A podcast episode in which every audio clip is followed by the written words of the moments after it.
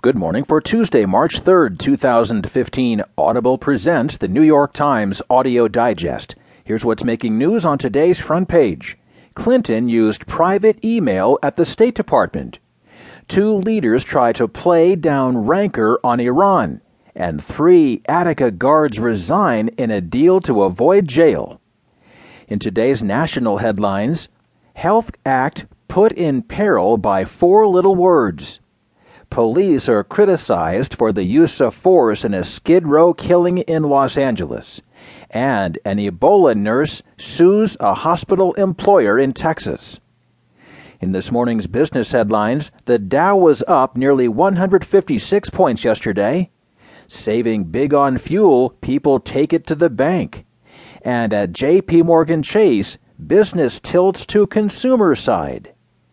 There will be more business stories, more national and world news, a roundup from the sports page, and New York Times columnist David Brooks.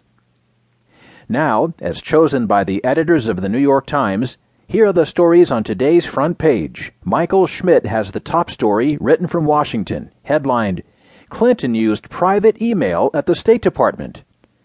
Hillary Rodham Clinton exclusively used her personal email account to conduct government business as Secretary of State, State Department officials said, contrary to federal requirements that officials' correspondences be retained as part of the agency's records. Clinton did not have a government email address during her four year tenure at the State Department. Her aides took no actions to have her personal emails preserved on department servers at the time, as required by the Federal Records Act.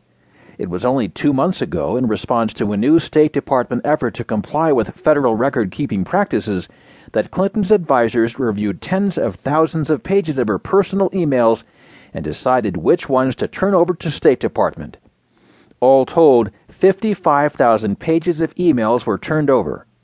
Clinton stepped down from the secretary's post in early 2013.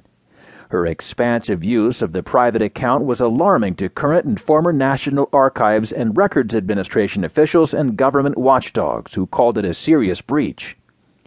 It is very difficult to conceive of a scenario, short of nuclear winter, where an agency would be justified in allowing its cabinet level head officer to solely use a private email communications channel for the conduct of government business, said Jason Baron, a lawyer at Drinker, Biddle, and Reath, who's a former director of litigation at the National Archives and Records Administration.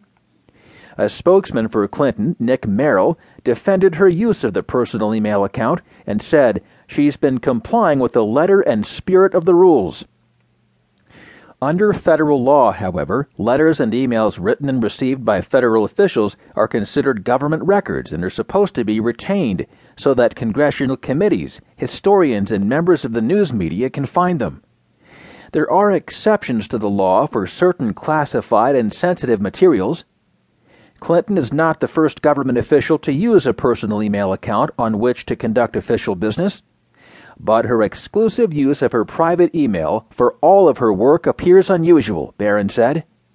Regulations from the National Archives and Records Administration at the time required that any emails sent or received from personal accounts be preserved as part of the agency's records but Clinton and her aides failed to do so. High level officials should operate as President Obama does, emailing from a secure government account with every record preserved for historical purposes, said Thomas Blanton, the director of the National Security Archive, a group based at George Washington University. Personal emails are not secure, he said senior officials should not be using them. Merrill declined to detail why Clinton had chosen to conduct State Department business from her personal account.